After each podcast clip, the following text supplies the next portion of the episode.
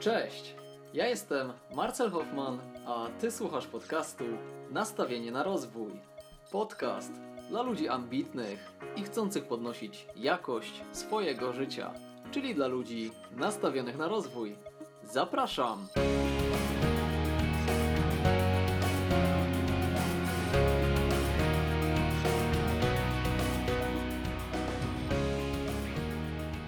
Cześć! Witam Cię w drugim odcinku podcastu. Dzisiejszy odcinek będzie zupełnie inny niż poprzedni odcinek. W poprzednim odcinku mówiłem samotnie. Był to 15-minutowy monolog. Natomiast ten odcinek to jest bomba. Ten odcinek ma ponad godzinę, no ale nie mogło być inaczej przy rozmowie z Piotrem, czyli z moim dzisiejszym gościem. A co ciekawe, z Piotrem, z którym rozmawialiśmy w tym odcinku, znamy się w zasadzie od czasów technikum, czyli na szybko licząc będzie to już około 10 lat. Znamy się od 10 lat. Jednak jak to zwykle bywa, po skończonej szkole średniej, po skończonym technikum, ten kontakt nam się urwał. Aby później w mniej lub bardziej niewyjaśnionych okolicznościach odnowił się i wszedł na zupełnie inny poziom. Bo ile w technikum byliśmy dzieciakami, które, nie miały jakichś niesamowitych planów na przyszłość, nie do końca wiedziały, co po tej szkole chcą robić, więc próbowaliśmy różnych rzeczy. Z tego, co pamiętam, Piotrek próbował już wtedy z własną działalnością gospodarczą, próbował z inwestowaniem na giełdzie. O tyle ja, można powiedzieć, że byłem mniej rozgarnięty w tamtym czasie. U mnie wszystko zaczęło się dopiero na studiach, a w zasadzie na którymś roku studiów, teraz już nie pamiętam dokładnie, a więc musiałem do tego dorosnąć, aby zacząć bardziej odważnie działać w życiu, więcej trochę czytać i częściej próbować tych nowych rzeczy. Nie bać się po prostu realizować tego, co sobie postanowiłem. I takie były właśnie czasy szkoły. I po tych kilku latach, dokładnie 10 latach od skończenia technikum, kontakt znowu nam się odnowił. I to doprowadziło do nagrania tego odcinka podcastu. Piotr na co dzień, między innymi, współtworzy biuro rachunkowe Saving Tax, zajmuje się inwestowaniem w nieruchomości oraz aktywnie uczestniczy w różnego rodzaju organizacjach, jak na przykład Arena Biznesu. I te wszechstronne zainteresowania pozwoliły mu rozwinąć szczególne umiejętności, w tym przypadku umiejętności budowania relacji, co w połączeniu z jego urokiem osobistym działa u niego znakomicie. I dlatego też zaprosiłem Piotra do wspólnego nagrania odcinka i wypytałem go o to, jak budować biuro rachunkowe. Mówi on o tym z praktycznego punktu widzenia, jako że to biuro rachunkowe współtworzy ze swoją żoną. Kto takie biuro może założyć? Jak budować relacje z klientami i w ogóle jak i gdzie tych klientów szukać? Zapytałem go również o to, jak budowanie relacji może przyczynić się do sukcesu w biznesie. Do sukcesu nie tylko w odniesieniu do biura rachunkowego, ale i do sukcesu w ogóle. Jednak z góry muszę Cię przeprosić za nieco gorszą jakość tego nagrania, nieco gorszą jakość naszej rozmowy, ale dopiero testuję różne programy do nagrywania. I ten program, z którego korzystałem przy okazji nagrania wywiadu z Piotrem, chyba nie jest najlepszy. Ten program nazywa się CallNote, o ile dobrze pamiętam, i był to program darmowy. Wydaje mi się, że powinienem zakupić jakiś lepszy program. I tutaj mam do Was prośbę, jeśli wiecie, jak lepiej nagrywać rozmowy przez Skype'a, jak uzyskać lepszą jakość tych rozmów, dajcie proszę znać. Okej, a tymczasem zapraszam Was do wysłuchania rozmowy z Piotrem Krotkiewskim. Cześć Piotr. Cześć Marcel. Witam Cię w podcaście Nastawienie na rozwój. Zanim zaczniemy, chciałem Cię zapytać o to, bo jest to tak naprawdę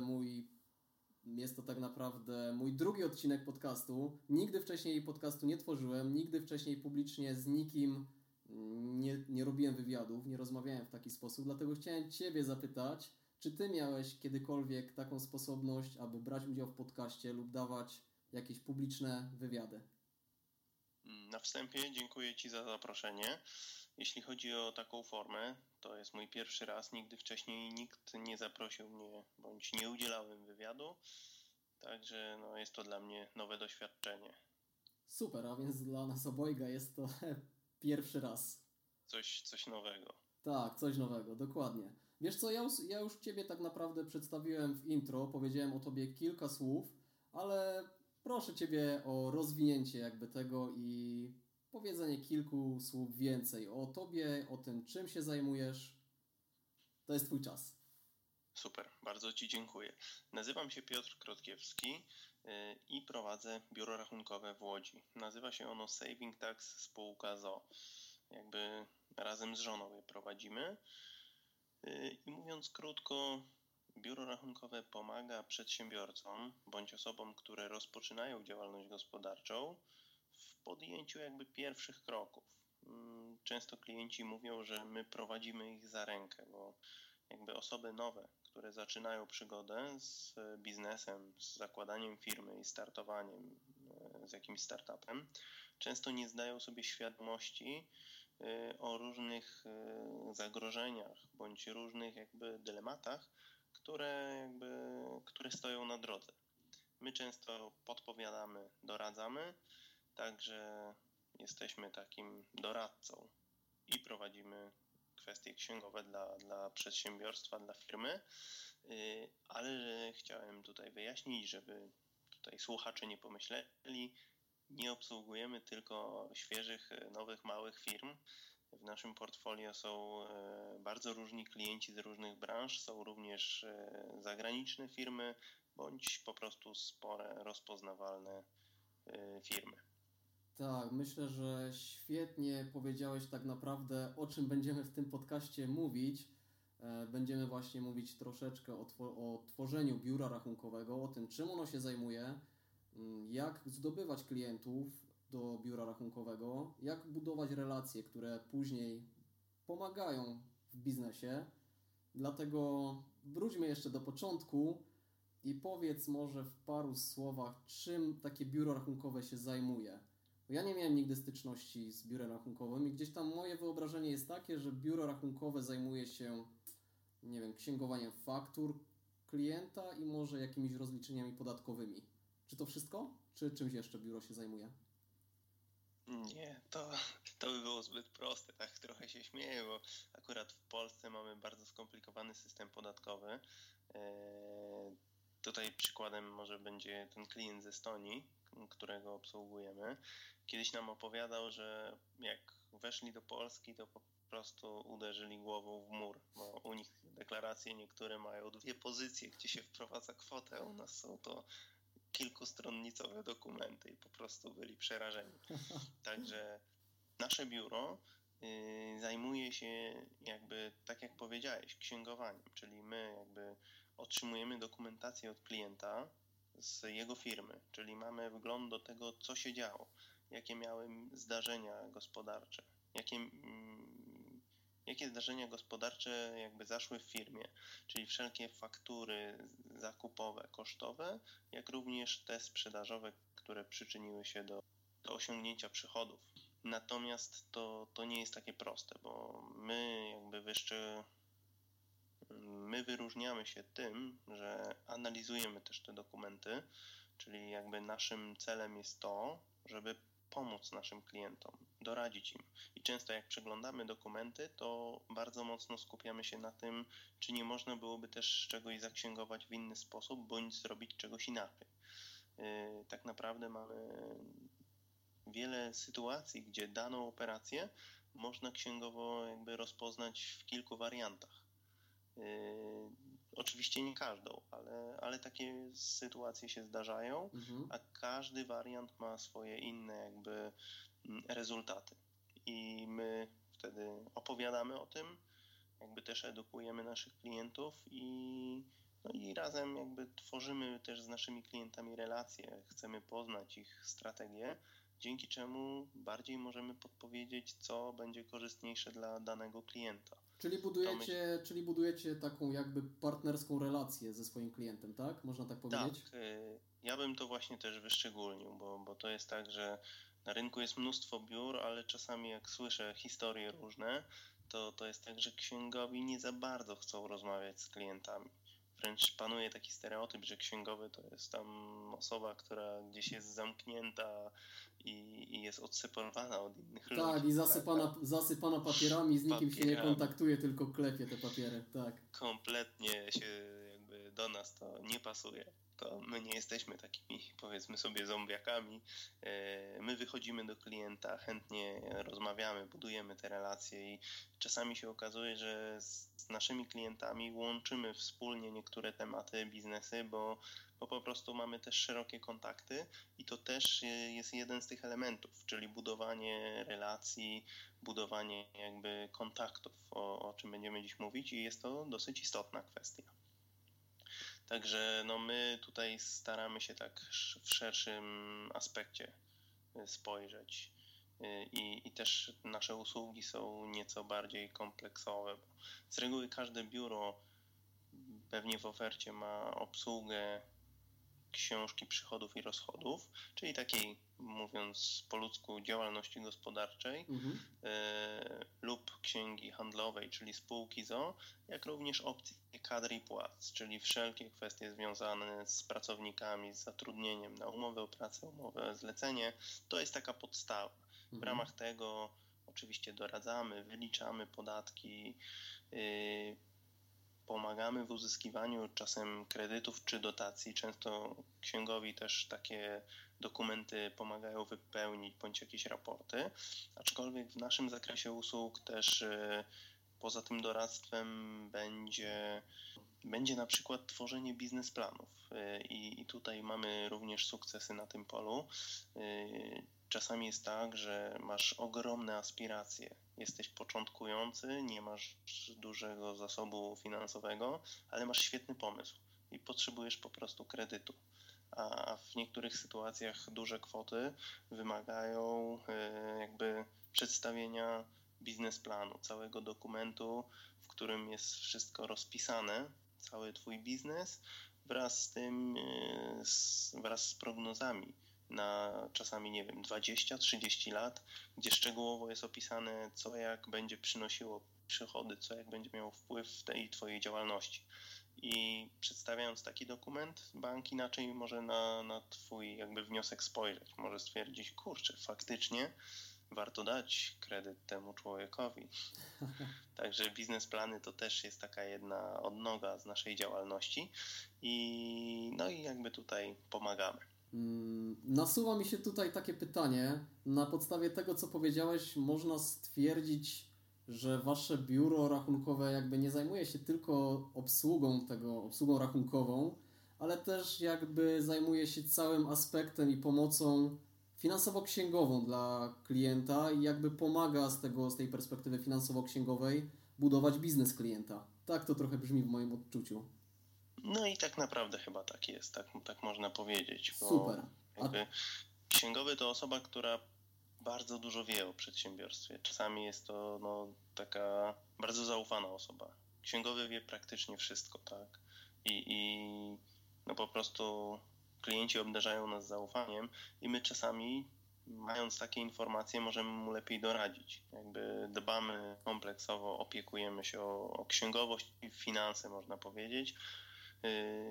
Jakby może nie jesteśmy jeszcze na tym poziomie, ale już zdarzają nam się zapytanie. Kiedyś bank się do nas zwrócił i też w ramach obsługi było poza dostępami do rachunków wykonywanie przelewów w imieniu klienta. Więc to już jest też taki kolejny level, chociaż uważam, że jeszcze nie jesteśmy na tyle dużym biurem, żeby jakby świadczyć tego typu usługi. Myślę, że wkrótce można o tym pomyśleć. Ale jakby tych możliwości jest spektrum, i z czasem będziemy sięgać po kolejne jakby narzędzia, kolejne usługi, które będziemy świadczyć. Tutaj pojawia się takie pytanie, Zajrzałem na Waszą stronę oczywiście. Tak, bardzo się cieszę. Tak swoją drogą wszystkie linki, o których tutaj powiemy, wszystkie strony, wszystkie materiały źródłowe, które wymienimy, znajdą się w notatkach do tego odcinka podcastu pod adresem nastawienienarozwój.pl/002, tak jak drugi odcinek podcastu. I właśnie, po tym co powiedziałeś, nasuwa mi się takie pytania, w zasadzie dwa pytania. Bo wymieniłeś całe spektrum usług, które takie biuro rachunkowe świadczy, w tym przypadku Wasze biuro rachunkowe. I pytanie jest takie, czy każde biuro rachunkowe świadczy tak kompleksowe usługi? I drugie pytanie, kto może założyć biuro rachunkowe? Zadałeś dobre pytanie. Są biura rachunkowe, które są bardzo rozbudowane i nawet bardziej rozbudowane od nas. To po prostu są pewnie już większe firmy zatrudniające powyżej 10 czy 20 osób, gdzie po prostu moc przerobowa jest taka, że mogą zaproponować usługi jakby szersze. Natomiast jest wiele biur, gdzie czasami jakby ten podstawowy aspekt, który wcześniej omówiłem, nie jest w ofercie. Tylko obsługują działalności gospodarcze, ale w spółki się nie zagłębiają. Myślę, że to może dotyczyć jakby księgowych, biur rachunkowych starszej daty, tak przynajmniej z doświadczenia, gdzie po prostu te osoby już niekoniecznie chcą się szkolić, nie mają siły czy czasu na jakby pozyskiwanie i uczenie się od nowa tych wszystkich zmian, które jakby się wydarzyły i dzieją na przestrzeni ostatnich lat, a dzieje się bardzo dużo i dlatego kierują jakby taką okrojoną ofertę, bo po prostu boją się może też odpowiedzialności. Tak. Spółka z o.o. to jest taka skomplikowana forma, gdzie jakby 1 do 1 każdy grosz gdzieś tam księgowy wie, gdzie się znajduje. Żaden grosz nie ucieknie. Natomiast kto może prowadzić biuro rachunkowe? Prowadzić i założyć. Założyć, dokładnie. Tak, bo na Waszej stronie widziałem, że wasz obecny zespół to 4 osoby, tak? I tu też jest jedna kwestia. Strona jest troszeczkę już leciwa i tak podoba mi się ona i całkiem ją lubię, tak, ale będziemy ją zmieniać. Jesteśmy na etapie prac. Na przykład w przyszłym tygodniu będziemy mieć sesję fotograficzną, bo robimy aktualizację zdjęć, ponieważ mamy też trochę zmieniony zespół. Już jest nas 6 osób, a kolejne osoby będą zatrudniane lada moment. Także na przestrzeni ostatnich miesięcy bardzo dużo się dzieje i po prostu tyle jest zagadnień. No po prostu dzieje się, ale ja się bardzo cieszę. Super. A wracając do pytania o biura, dzisiaj praktycznie każdy może założyć biuro. Równie dobrze ty możesz takie biuro założyć. Każdy może założyć biuro, ale domyślam się, że nie każdy powinien je prowadzić ze względu na chociażby wiedzę albo jakieś tam certyfikaty może. Tak jest. Nie każdy wiedzę ma na dobrym poziomie. Różnie jest. Nie chcę tego oceniać, ale no na rynku jest różnie. Kiedyś było tak, że trzeba było uzyskać certyfikat wydawany przez Ministerstwo Finansów i na przykład Lila, moja żona, taki certyfikat posiada. I wówczas osoba, która miała certyfikat, mogła założyć biuro. Albo można było mieć biuro, ale wymagane było, żeby była osoba, która taki certyfikat posiada. Dzisiaj jest tak, że jutro możesz spółkę, można szybko założyć, czy nawet działalność. Wybierasz PKD związane z księgowością i tak naprawdę od jutra zaczynasz świadczyć usługi. Jedyne co, to jest wymagane ubezpieczenie OC dla biura rachunkowego na kwotę 10 000 euro, jeśli księgujesz spółki z o.o., czyli znaczy księgę handlową, niekoniecznie spółki z o.o. I tak naprawdę takie ubezpieczenie też nie jest duże, to jest mała kwota, bo załóżmy przykład, że przychodzi do ciebie, nie wiem, mała fabryka, która zatrudnia parędziesiąt osób, która generuje duże obroty milionowe i jakby ty ich księgujesz, ale spotykają cię jakieś nowe sytuacje, popełniasz błąd i się okazuje, że jest to jakby błąd warty, nie wiem, 100 000 złotych. No i w takiej sytuacji ubezpieczenie ci nie pomoże. To oczywiście tak ogólnikowo mówię, przykłady z głowy, No ale w takiej sytuacji może być problem, tak? Księgowość to jakby na rynku jest bardzo dużo księgowych, biur rachunkowych, gdzie no po prostu czasami jak przejmujemy klientów, to można się złapać za głowę. No właśnie. No właśnie. Także to nie jest tak, że znajdziesz jakiekolwiek biuro i możesz spokojnie rozpocząć współpracę. Powinieneś, mimo że jako przedsiębiorca nie musisz się na tym znać, to ciąży na tobie ta odpowiedzialność, że ty jesteś właścicielem i ty musisz dokonać dobrego wyboru. No dobra. Dlatego musisz jakoś zweryfikować tego księgowego. Właśnie. Jak zweryfikować i jak dokonać tego wyboru? Właściwego wyboru. To tak naprawdę podjęcie dobrej decyzji. Każdy przedsiębiorca codziennie podejmuje decyzje. Tak. I kierujesz się różnymi czynnikami. Po prostu trzeba zweryfikować biuro, porozmawiać najlepiej, zobaczyć jak wygląda to biuro, wpaść na spotkanie, napić się kawy, bo już samo miejsce pracy pokaże ci jakieś wyobrażenie, kim są ludzie w tym biurze, kim jest ten właściciel. No i na pewno trochę intuicja, jakieś zaufanie. Czasami jest tak, że może być świetna rozmowa z handlowcem, ale no dobrze wiemy z życia, że często handlowcy wspaniale obietnice składają, natomiast finalnie po podpisaniu umowy usługa już nie działa. Tak. Także no tutaj na pewno mogą pomóc różnego typu referencje, opinie. To może być coś, co bardzo pomoże ci w wyborze. No, jeśli twój dobry przyjaciel będzie się księgował i ci powie, że zapytasz go, że zakładasz firmę, a on ci powie, że tu jest świetne biuro, księguję się z nimi 2 lata i nigdy nie miałem problemu i gdzieś tam już masz taki feedback, to masz już jakąś pewność, że tam mogą ci pomóc, tak? Tak. Myślę, że w takim przypadku rekomendacje znajomych będą chyba najlepszą drogą do znalezienia dobrego. Chociaż zawsze i tak trzeba zbadać jakby pod własnym kątem zapotrzebowanie rozmowy, bo jakby każdy jest inny, każdy ma inne preferencje i każdy ma też inny biznes, tak?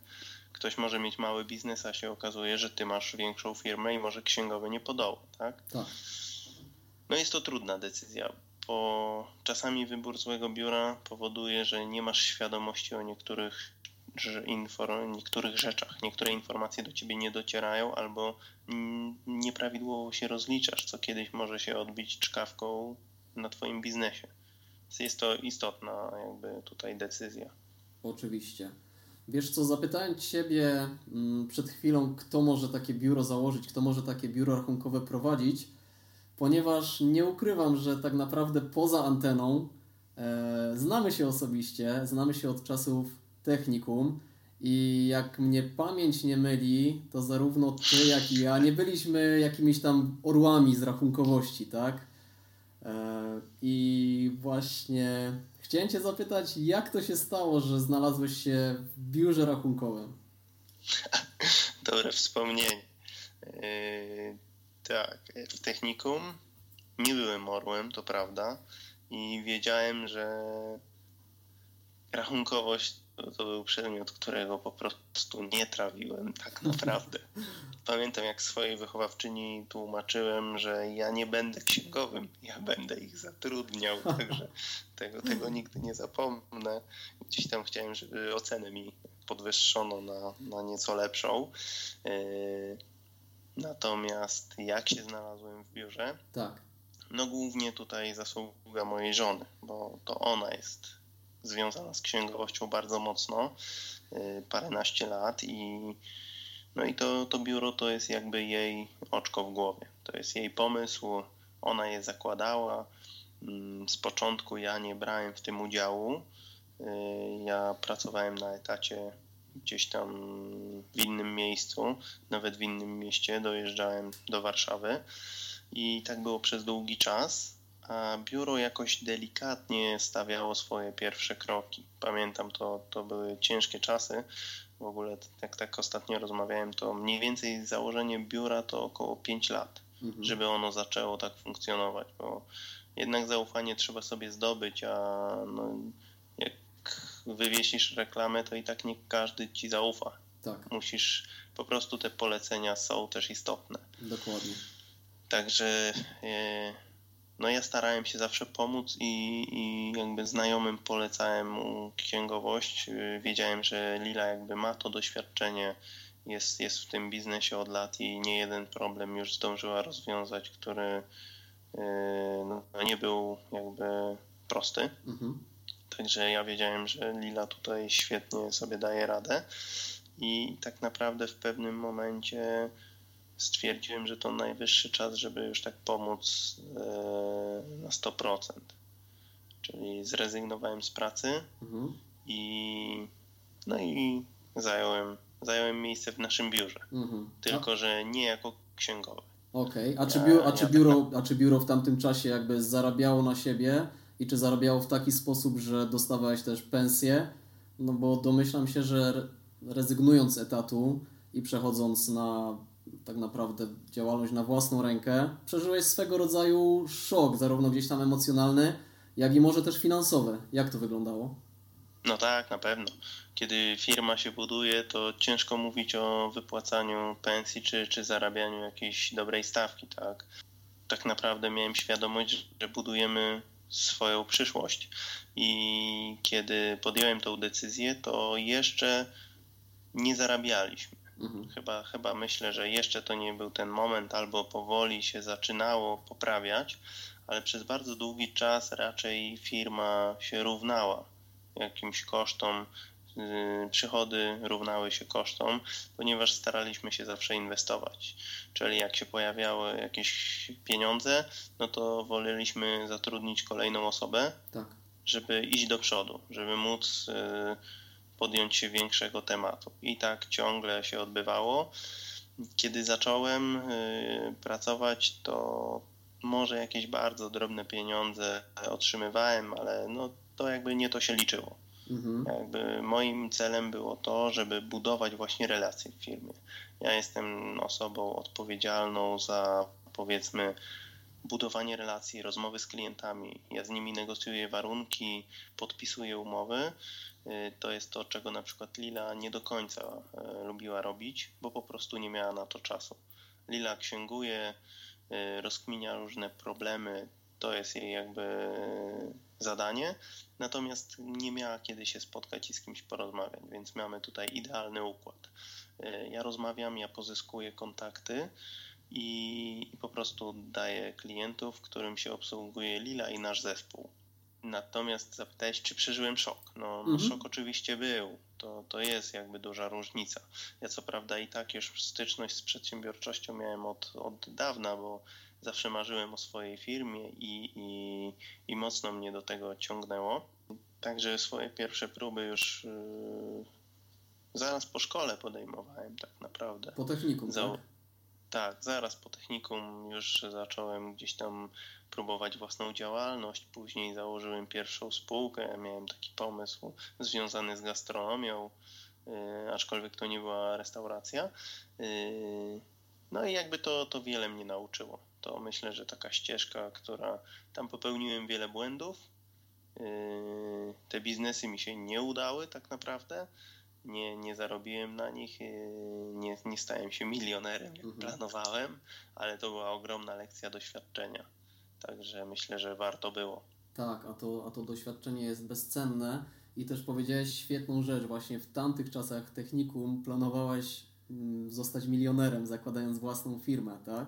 A teraz przechodząc z etatu do biura rachunkowego, na działanie na własną rękę, no, czy też myślałeś o osiąganiu milionów, czy jednak o budowaniu właśnie tych relacji, o stopniowym budowaniu biznesu, o budowaniu czegoś większego?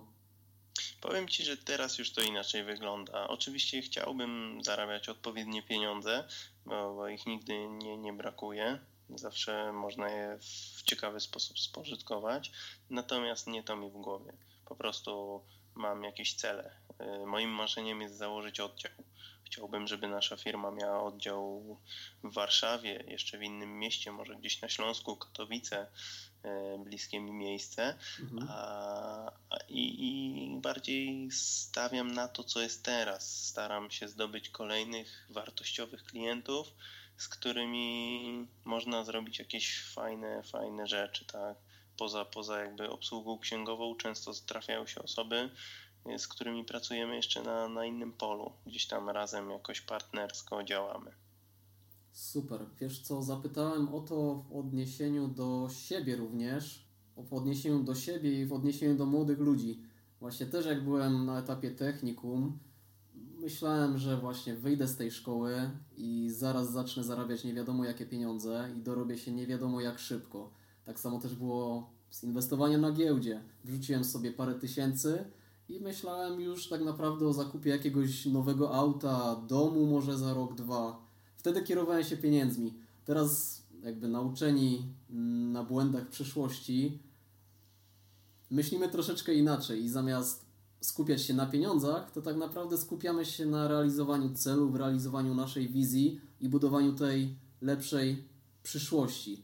Więc to może być fajna rada dla młodych słuchaczy, aby nie skupiali się tak naprawdę na pieniądzach, ale aby skupiali się na tym, co chcą osiągnąć i systematycznie, wytrwale budowali swoją wizję, realizowali ją. Tak samo mam też takie odczucia w budowaniu chociażby bloga, nagrywaniu teraz tego podcastu, czy też w budowaniu własnej firmy, o której wspominałem już w pierwszym odcinku podcastu.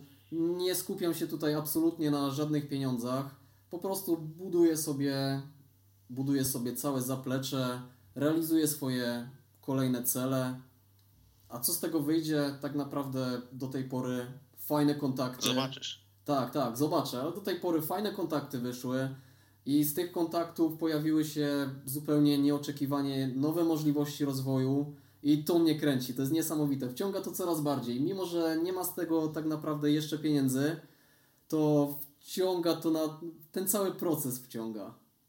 Widać, że to co gdzieś tam rok temu sobie zakładałem, teraz po tych kilkuset dniach powoli nabiera kształtu, powoli się realizuje. To jest coś pięknego.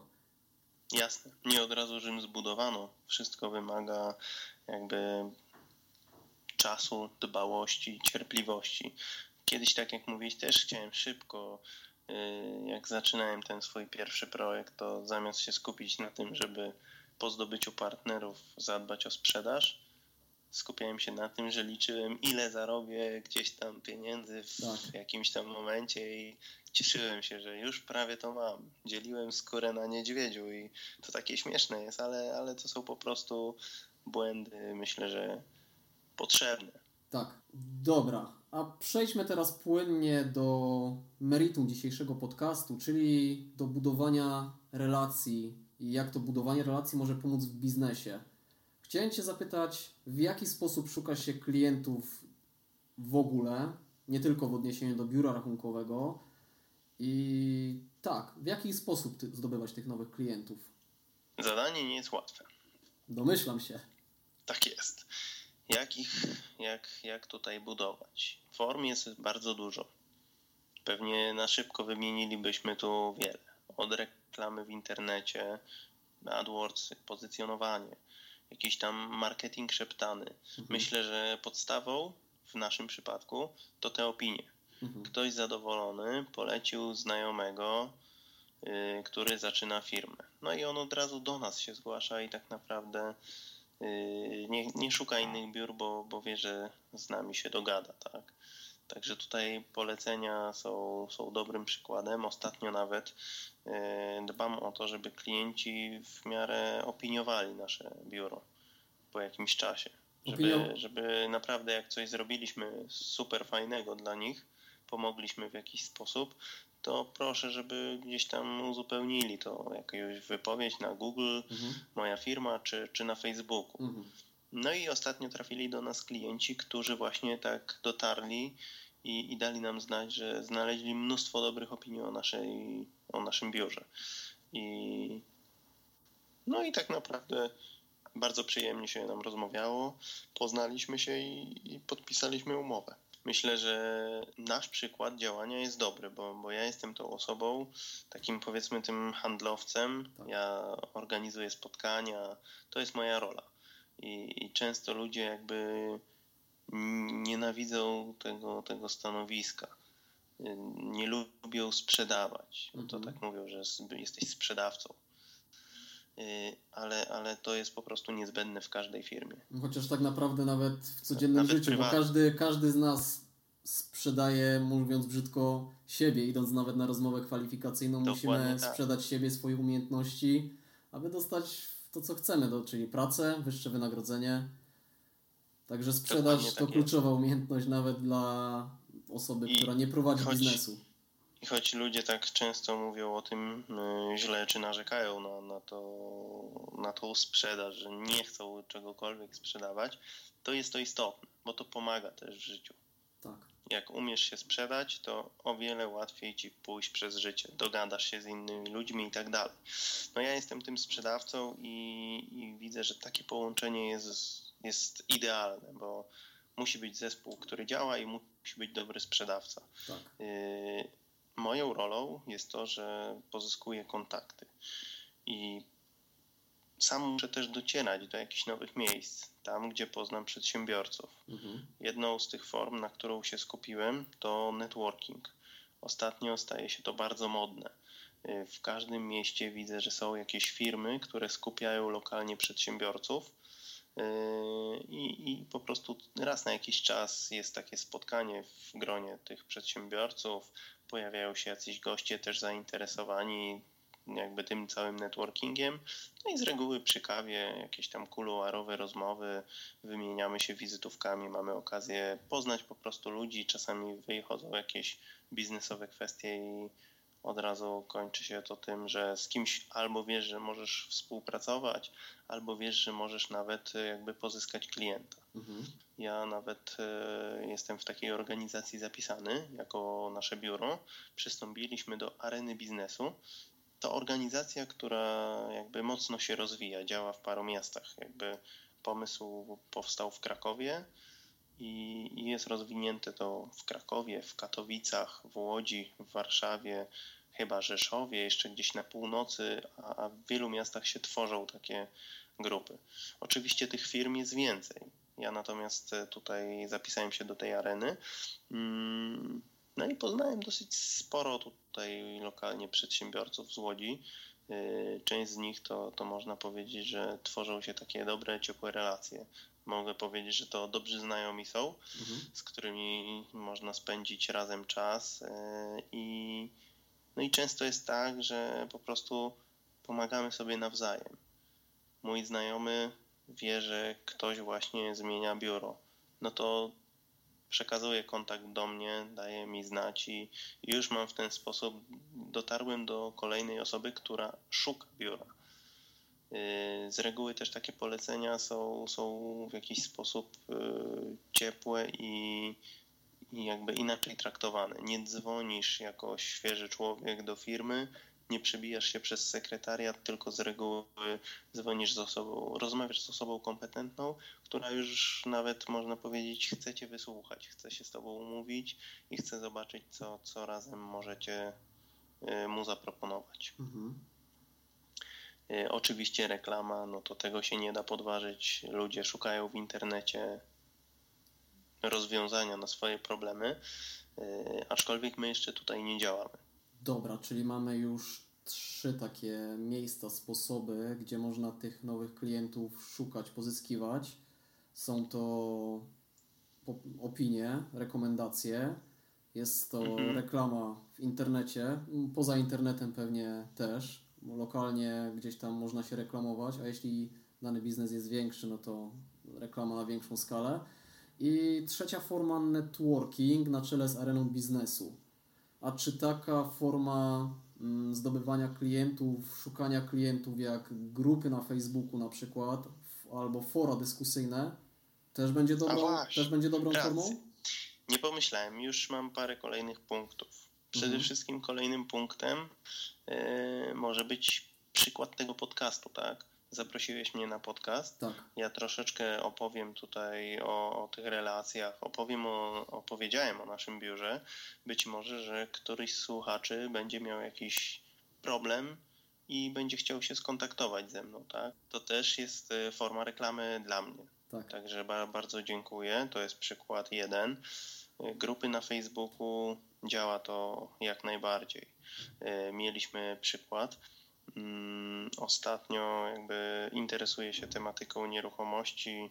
Byłem na szkoleniu u Chryniewicza, takiego specjalisty, który jakby dzieli się wiedzą, doświadczeniem zdobytym przez wiele lat. Tak, Piotr Chryniewicz, z tego co pamiętam, tak?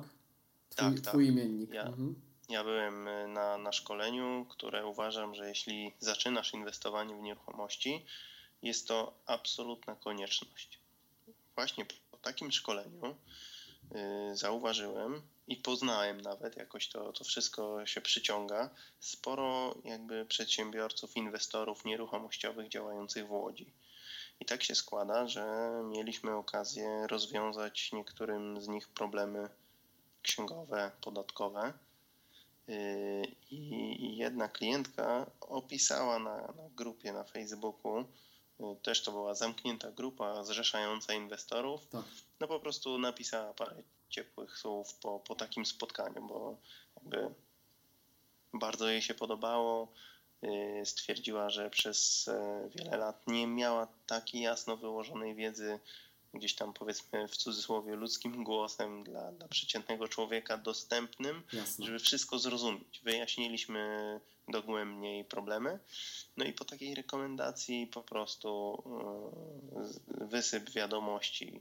Mieliśmy chyba około 8, jak nie 10 spotkań, gdzie pojawiały się tematy skali jakby mikroprzedsiębiorcy, gdzie jest tam zakup, sprzedaż nieruchomości przez firmę jakby parę razy w roku, przez jakby już takie działania z dużą skalą, gdzie tych mieszkań sprzedaje się ogromna ilość, albo nawet firmy, które mają całe budynki, kamienice, gdzie jakby przeprowadzają renowacje i odsprzedają z zyskiem mieszkania jakby po kompletnym generalnym remoncie z pięknym wyglądem, tak? Także no tutaj jakby taka forma okazała się dla nas bardzo, bardzo atrakcyjna i cały czas zgłaszają się osoby z branży nieruchomościowej, a wręcz pojawiają się jakieś kolejne propozycje, żebyśmy tutaj się wyspecjalizowali i obsługiwali jakby szerszą gamę klientów z branży. Pięknie. Jeszcze tak sobie pomyślałem, jest taki serwis, z którego korzystam co jakiś czas. I dzięki temu serwisowi zdobyliśmy paru klientów. To jest takie miejsce, gdzie po prostu kupuję kontakty. To jest, nazywa się to Oferteo i tam zarejestrowałem się dość wcześnie, jakoś zaintrygowało mnie to i pojawiały się takie informacje na maila, na przykład, że w Łodzi ktoś szuka księgowej dla obsługi. Mam jakieś zdawkowe informacje, że jest to na przykład spółka z o.o. zatrudniająca 5 pracowników i jakaś tam informacja, jaka branża, ile dokumentów ona generuje. No i ja taki kontakt kupuję za parę złotych chyba, już nawet nie pamiętam. I otrzymuję maila, telefon, dane kontaktowe osoby. No i jakby chodzi tutaj o to, żeby się dosyć sprawnie skontaktować, bo jakby nie jestem sam. Kto pierwszy, ten lepszy, tak? Na tej zasadzie. No można tak powiedzieć. Oczywiście nie zawsze tak jest, ale z reguły już po tam, nie wiem, godzinie się odzywa 10 firm i już może być problem, bo ktoś już może być tym zmęczony. Wiadomo, że jak ktoś potrzebuje firmy, no to powinien wysłuchać każdego, ale zdarzyło się parę razy tak, że dosyć sprawnie się skontaktowałem i w ten sposób pozyskaliśmy jednego z większych naszych klientów, więc to jest niesamowite.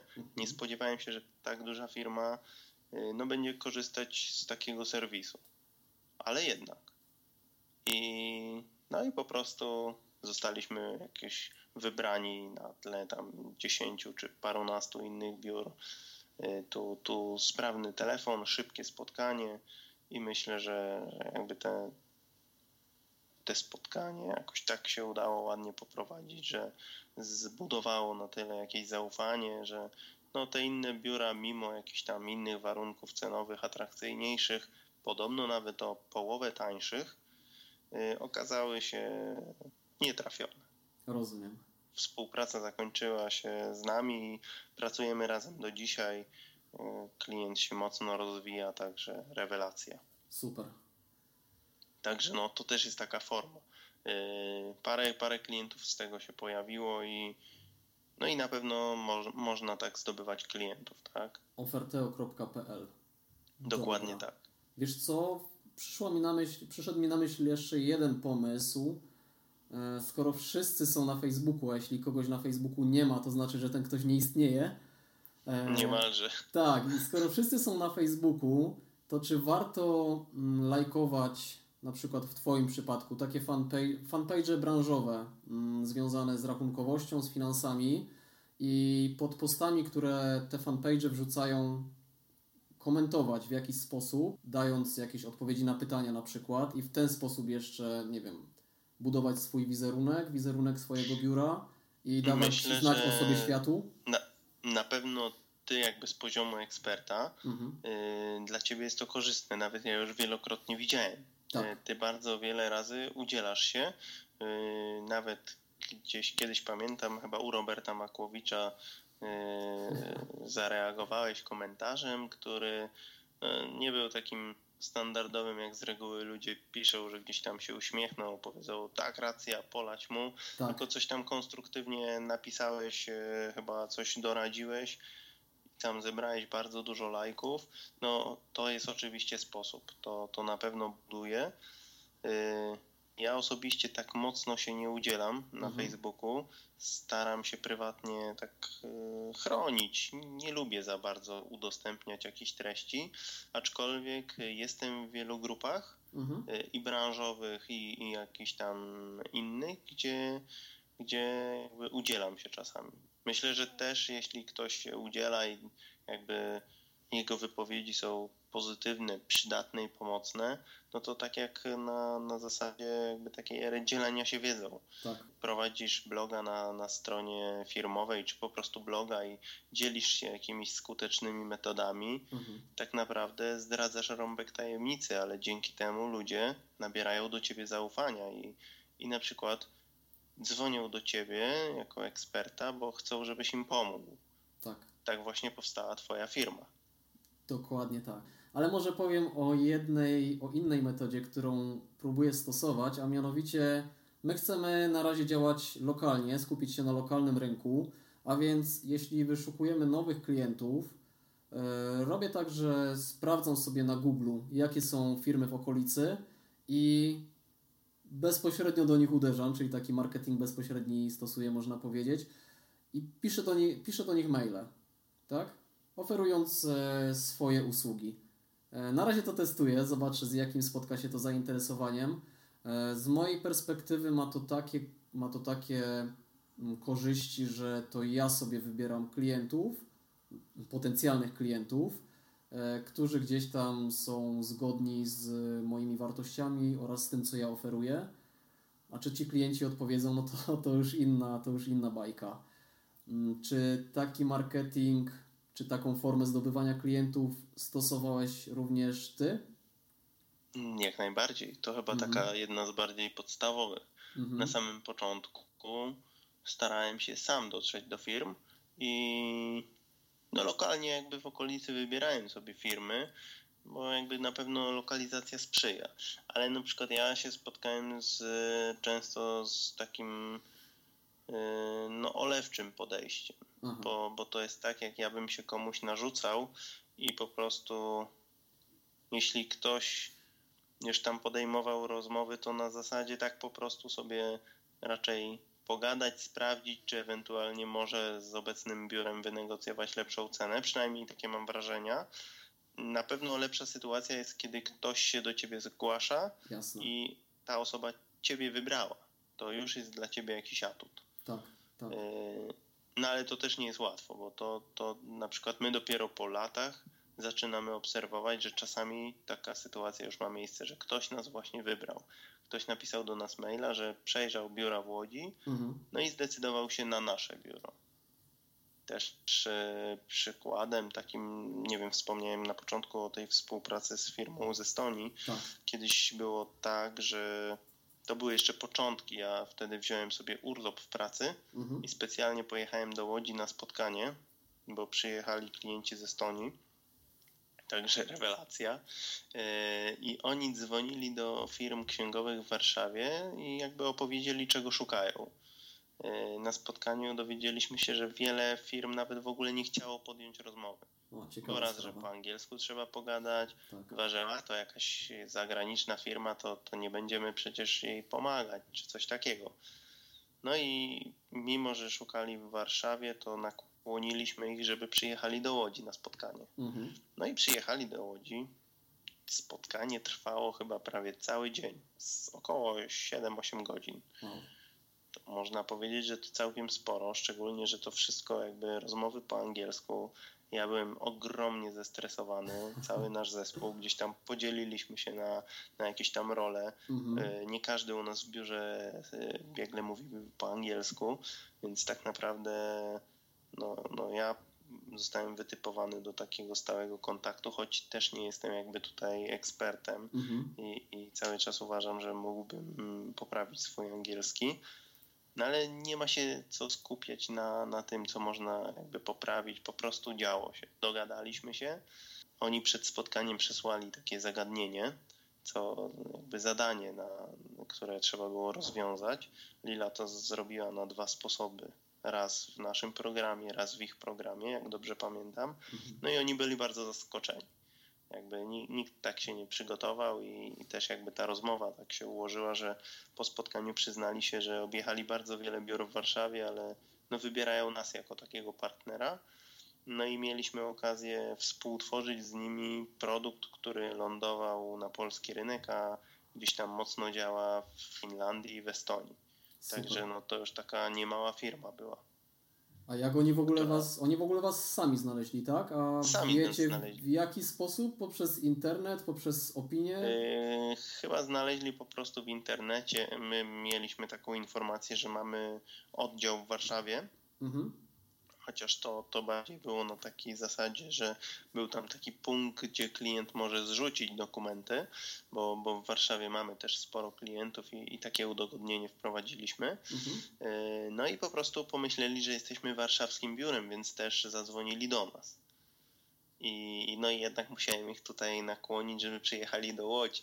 Także coś tam chyba specjalnie wypożyczali sobie samochód, coś tam. Czyli te umiejętności sprzedaży tutaj się przydały, tak? Oj, przydały się, a naprawdę bardzo fajna współpraca.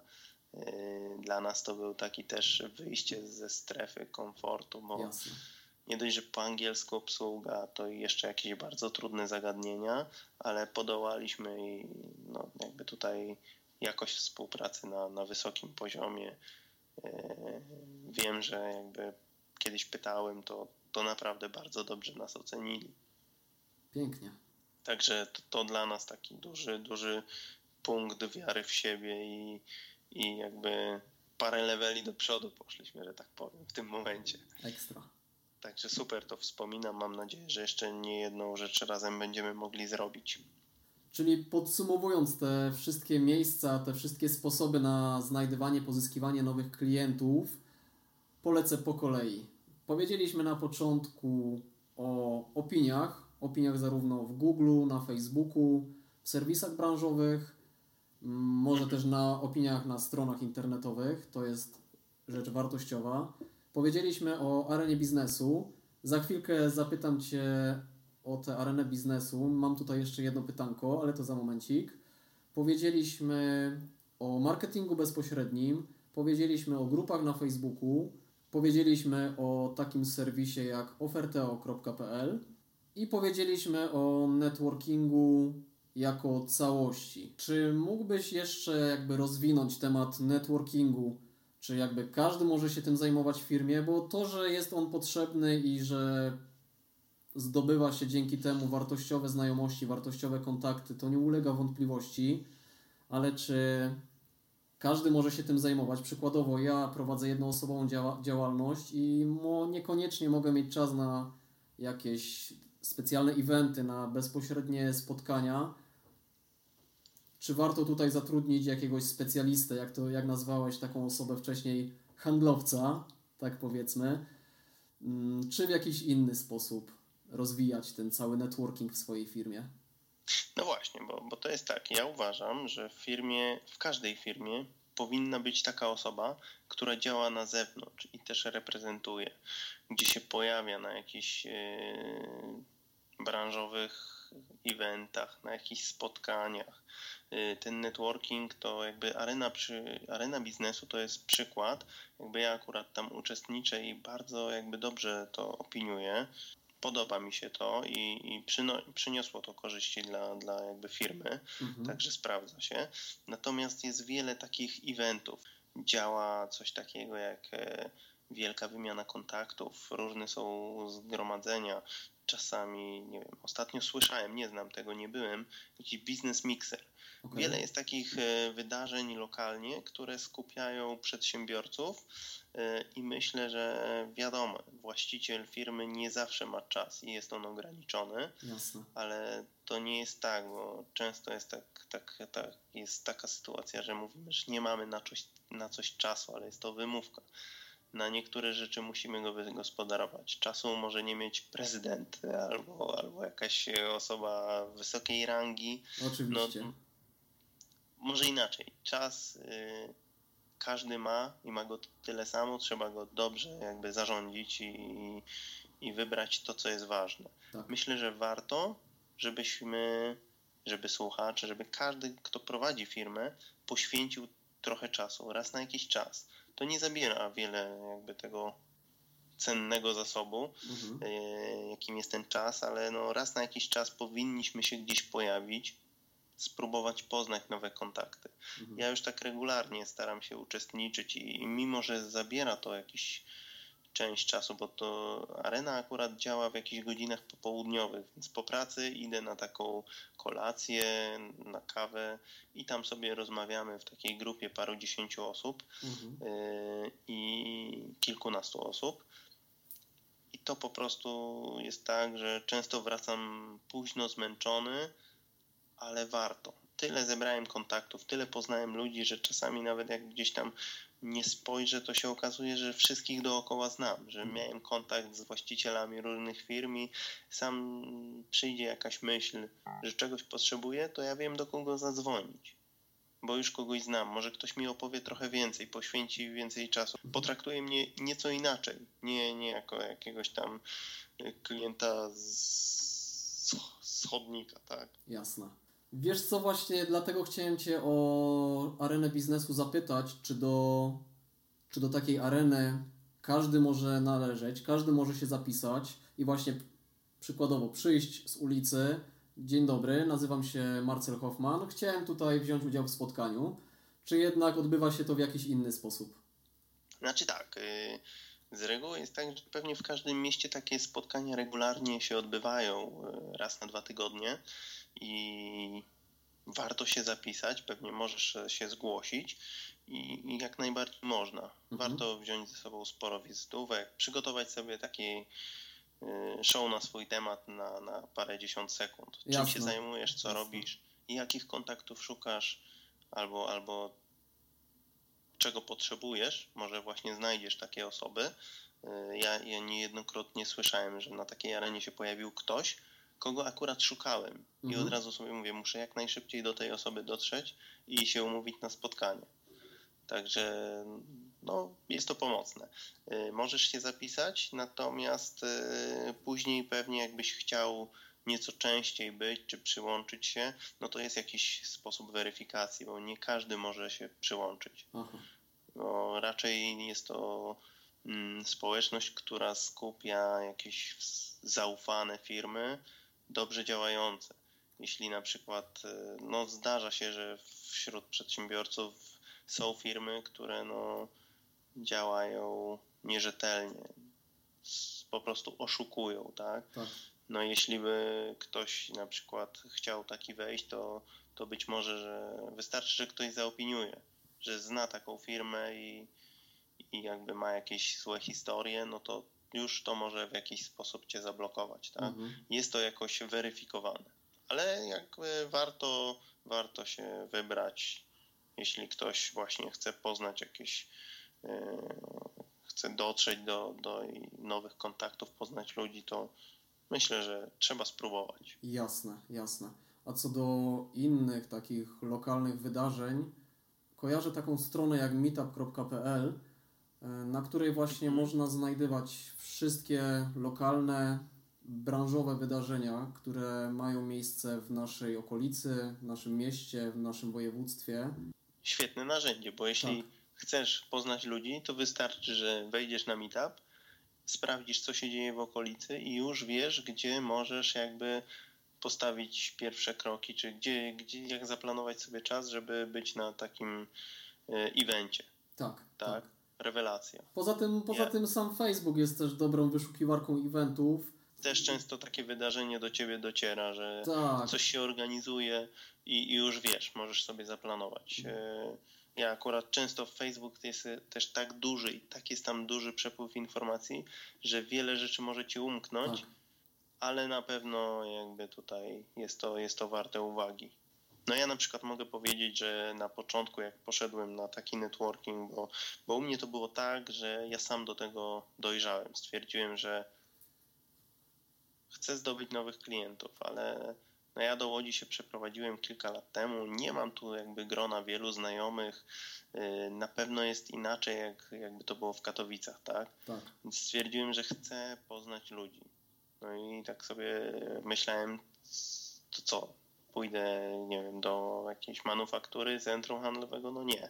No i tak zacząłem wyszukiwać i pierwszym takim moim kontaktem była konferencja specjalnej strefy ekonomicznej w Łodzi, to był chyba Startup Spark. No i tak stwierdziłem, a właśnie, tutaj będą firmy, które jakby startupy z różnych branż, wybiorę się na takie spotkanie. No i faktycznie mnóstwo ludzi, mnóstwo przedsiębiorców, no i miałem okazję poznać się, aczkolwiek nie było to łatwe. To też jakby wykroczenie ze strefy komfortu. Niespecjalnie się dobrze czułem, nie wiedziałem jak się zachować, trochę się wstydziłem, czułem się nieśmiało i tak z doświadczenia powiem, że no chyba tutaj tylko czas może pomóc, bo no jeśli idę na takie spotkanie, na taki event, to w celu takim, żeby poznać jak najwięcej ludzi, wymienić się wizytówką, z kimś porozmawiać, zobaczyć, czy tam jakiś, czy mogę bardziej jakoś tutaj poznać osobę, czy umówić się na spotkanie, czy razem możemy zacząć jakieś działania partnerskie, biznesowe, ale wtedy tak za bardzo mi to nie wyszło, raczej stałem z boku i tak się trochę wstydziłem zapytać innych ludzi, mówię, kurczę, ale nie wiem, ja tak podejdę i mu powiem, że cześć, że ja jestem Piotrek i co on o mnie pomyśli w ogóle. Tak. To niesamowite, tak się bałem podejść i gotowało się we mnie, ale mówię, no kurczę, muszę. Jak tego nie zrobię, no to nikogo nie poznam. No i w końcu poszedłem. No i jakoś się zaczęło dziać. Przełamałem te pierwsze lody i no i tak zaczęło się to wyjście do tego networkingu. Dzisiaj czuję się w tym swobodnie i no po prostu tutaj jak we wszystkim czas pozwala ci się nieco lepiej przystosować. Po prostu po paru takich spotkaniach na pewno łatwiej ci będzie poznawać ludzi. Dzisiaj nie miałbym problemu, żeby zaczepić obcą osobę i o coś zapytać. Kiedyś na pewno bym się mocno głowił, że to nie wypada, nie wiem, coś tam. Czyli z takich pomocnych umiejętności, które mogą być ważne w budowaniu sieci kontaktów, oprócz tej umiejętności sprzedaży, jest też tak naprawdę pewność siebie. Tak, pewność siebie dużo pomaga, bo jeśli jesteś pewny, to też łatwiej na pewno ci nawiązać ten kontakt. Tak. Często jak zobaczysz osobę taką bardzo nieśmiałą, która tak boi się wypowiedzieć, to nie uda ci się tak konkretnie przez chwilę pogadać, dowiedzieć wielu rzeczy. Mhm. Wiesz, jak to działa, tak? I no myślę, że trzeba być pewnym siebie, trzeba wyjść z tej strefy komfortu. Jeśli po prostu łatwo ci przychodzi rozmawianie z ludźmi, to będzie ci łatwiej. Lila na przykład jest osobą, która no, jest trochę zamknięta i ona niedobrze się czuje w takich spotkaniach, takich eventach, tak? Mhm. To akurat jest ta moja rola tego handlowca. Ja jestem tym, który nawiązuje relacje. Ja się w tym czuję dobrze, ja bardzo lubię poznawać nowych ludzi, więc dla mnie to nie jest żaden kłopot. Ale wiem, że dla Lili to mogłoby być trudne. Ale generalnie każdy nauczyć się tego może poprzez po prostu wychodzenie do ludzi i zagadywanie. To z czasem tak przyjdzie. Jest. Jak sam wcześniej wspominałeś, na początku też czułeś się niekomfortowo, aby Dokładnie. Zagadać do kogoś i powiedzieć: cześć, jestem Piotr. No i co dalej? Nie wiadomo co dalej. Także praktyka czyni mistrza, mówiąc wprost. Dokładnie. Co, powiem, że prowadzę biuro rachunkowe? No właśnie. Ale tak od razu, przecież to autoreklama i co on na to? No właśnie. Kurczę. No ale tak jest. No po prostu czułem się nieśmiały, no bo wyszedłem ze swojej strefy komfortu. To było nowe doświadczenie i po prostu to pewnie taka bariera. Coś, co no, robisz coś po raz pierwszy, robisz coś nowego i dlatego pewnie się jakoś stresujesz, czujesz się nieswojo, tak? Dlatego takie pewnie były odczucia. Z czasem to zanika. No tak, staje się to, przyzwyczajasz się do tego. Tak jest chyba ze wszystkim. Ale co ważne, no, trzeba być po prostu sobą. Każdy nadaje się do nawiązywania relacji. Każdy z nas ma różne charaktery, każdy jest po prostu sobą i każdy z nas ma w sobie jakieś wartości i każdy może na takie spotkania chodzić, każdy może robić ten networking w cudzysłowie. Jasne. Na pewno warto. Ja uważam, że w firmie powinien być ktoś taki, kto o to zadba. Jasne. A dla osób, które chciałyby przed taką rozmową, przed networkingiem przygotować się lepiej, fachowo to się nazywa, z tego co pamiętam, elevator pitch, czyli taka tak naprawdę kilkusekundowa wypowiedź o sobie i zagadanie po prostu do kogoś. 30 sekund na wypadek, jakbyś akurat w windzie czy w samolocie usiadł obok wpływowej osoby, to żebyś umiał się sprzedać, żebyś umiał właśnie powiedzieć o sobie, nie zajmując dużo czasu, ale żeby kogoś zainspirować do dalszej rozmowy. Właśnie. I tutaj mam takie dwie fajne pozycje, no bo wiadomo, oprócz praktyki można też przygotować się teoretycznie na takie spotkania. Mam taką książkę jak zdobyć przyjaciół i zjednać sobie ludzi i druga książka Jak stać się doskonałym mówcą i rozmówcą. Obie książki napisał Dale Carnegie. Tak jest. Obecnie czytam tę drugą książkę, jest napakowana niesamowitą wiedzą na temat zarówno przemówień publicznych, jak i zwykłej rozmowy. Także bardzo polecam każdemu, kto chce wykorzystać taką wiedzę zarówno na co dzień, jak i przy okazji spotkań networkingowych. Tak jest, ja czytałem jedną z tych książek, jak zjednać w sobie ludzi, tak? Jak zdobyć przyjaciół i zjednać sobie ludzi. Jak zdobyć przyjaciół i zjednać sobie ludzi. Czytałem, bardzo wartościowa książka, ogólnie tego typu książki z dziedziny trochę rozwoju osobistego też warto czytać.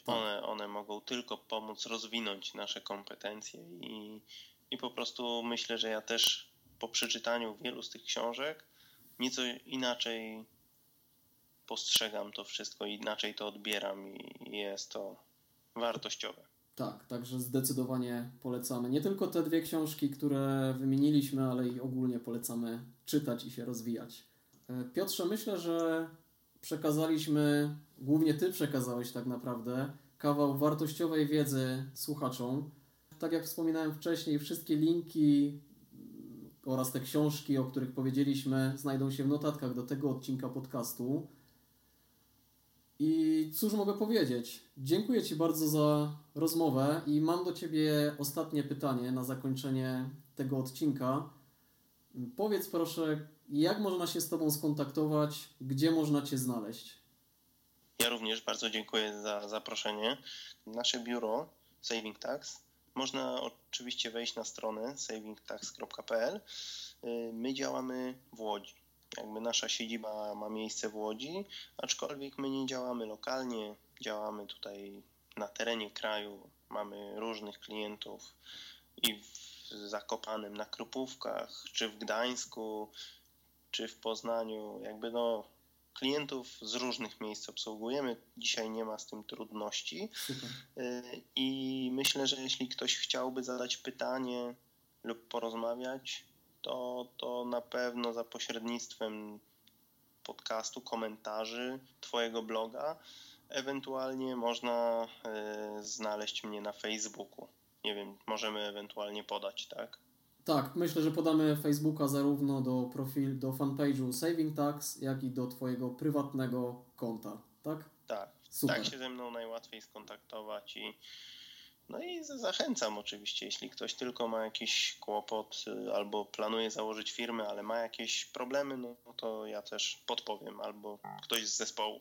Wiesz co, jeszcze zanim się pożegnamy, w międzyczasie wrzuciłem na Facebooka, na fanpage Nastawienie na Rozwój post, w którym poprosiłem o pytania. W tym poście wrzuciłem informację, że nagrywamy właśnie podcast. Jeśli ktokolwiek ma jakieś pytanie do Ciebie, to może to pytanie zadać. I takie pytanie pojawiło się. Także super sprawa. Świetnie. Pytanie zadał Paweł Kot. Pozdrawiamy Cię, Paweł. I cześć, Pawle. Pytanie jest następująco. Czy zarówno w płci męskiej, jak i żeńskiej budowanie relacji jest takie same? Co myślisz? Co myślę? Myślę, że nie powinno mieć to znaczenia, bo każdy z nas tak samo się nadaje. Myślę, że tu mogą być ewentualnie jakieś bardzo indywidualne uwarunkowania, ale jakby na takich spotkaniach bardzo wiele kobiet poznaje, wielu mężczyzn. Jakby spotkania, nie widzę żadnej różnicy. To nie ma tu chyba kompletnie znaczenia. Nie wiem jak ty, czy ty masz na przykład zdanie na ten temat? Wiesz co, zastanawiam się jeszcze, czy któraś płeć ma bardziej naturalne predyspozycje do nawiązywania kontaktów. Znaczy ja bym bardziej powiedział, że mężczyzna dobrze się dogaduje z kobietą. Tak, to tak. Kobieta z kobietą, czy facet z facetem. Tak? Jasne. To myślę, że taki miks musi być, bo To jest ważne. Ostatnio miałem takie spotkanie z taką panią, która prowadzi firmę od naprawdę wielu lat, parunastu lat, a nawet chyba 30, jak nie więcej. Mhm. I po prostu tak bezpośrednia osoba, tak dobrze się rozmawiało, aż naprawdę cieszę się, że mam okazję poznać takich ludzi, bo świetnie się rozmawia, świetnie się razem spędza czas i pewnie może się to zakończyć również fajną współpracą, ciekawym doświadczeniem. Tak. Także myślę, że Pawle nie ma to żadnego znaczenia. Ja również tak myślę. Myślę też, że to bardziej kwestia osobowości niż płci. Mam nadzieję, że odpowiedzieliśmy, Pawle, na Twoje pytanie. Jeszcze raz bardzo Ci dziękuję, że to pytanie zadałeś i przy okazji kolejnego podcastu zachęcam Cię do zadawania kolejnych pytań. Jasne. Ja również bardzo dziękuję za zaproszenie. Cieszę się, że mogliśmy porozmawiać. Mam nadzieję, że dla Twoich słuchaczy będzie to przydatne i życzę Ci dalszych sukcesów. Bardzo Ci, Piotrze, dziękuję. Również życzę Ci samych sukcesów w budowaniu biura rachunkowego oraz wielu nowych, wspaniałych kontaktów. Dziękuję Ci za to nagranie. Trzymaj się i do usłyszenia. Trzymaj się. Wszystkiego dobrego. Hej. I jak Wam się podobało? I co ważniejsze, czy ta rozmowa była dla Was wartościowa? Bo dla mnie osobiście było świetnie. I dzięki tej rozmowie wiem, jak podejść do tematu budowania relacji. Nie jest wcale ważne, że przesłuchałeś ten odcinek podcastu. Ważne jest, co z tego odcinka wdrożysz w swoim życiu, w swoim biznesie. Podcasty, książki, różnego rodzaju szkolenia można konsumować w nieskończonej ilości czasu. Można na to wydawać mnóstwo pieniędzy i tylko się inspirować, ale nie podejmować żadnego działania. Dlatego najważniejsze dla mnie jest to, co wdrożysz z tej rozmowy w swoim życiu i w swoim biznesie. Koniecznie napisz pod adresem nastawienierozwój.pl/002. A jeśli masz jakieś pytania do Piotra, jeśli masz jakieś pytania na temat naszej rozmowy, na temat budowania relacji, na temat biura rachunkowego, to również podziel się proszę komentarzem, zostaw pytanie pod adresem nastawienierozwój.pl/002 lub też na YouTubie, na moim kanale, bądź też na Facebooku, na fanpage'u Nastawienie na Rozwój. Piotr będzie dostępny i na wszystkie zadane pytania będzie odpowiadać. A już w kolejnym odcinku opowiem o moich sekretach produktywności, o narzędziach i technikach, dzięki którym do maksimum wykorzystuję dostępny czas. Ten odcinek będzie przydatny dla wszystkich osób, nie tylko dla tych, które już są produktywne, ale chcą coś jeszcze poprawić. Ten odcinek będzie też wartościowy dla osób, które wiecznie narzekają na brak czasu. Znacie to? Prosicie kogoś o coś, a ten ktoś mówi: nie mam czasu. Wkurzające. Ale powiem wam coś. Nie wierzę w coś takiego jak brak czasu. Ale to już rozwinę w kolejnym odcinku. A tymczasem bardzo ci dziękuję za wysłuchanie tego odcinka podcastu. Jeśli podoba ci się mój podcast, to podziel się proszę swoją opinią w programie iTunes, na YouTubie, bądź też na blogu. Odpowiem na każdy komentarz i każdą wiadomość. Uwielbiam być z wami w kontakcie. Dlatego piszcie do mnie, a na każdą wiadomość na pewno odpowiem. Raz jeszcze dziękuję ci i do usłyszenia w kolejnym odcinku podcastu Nastawienie na Rozwój.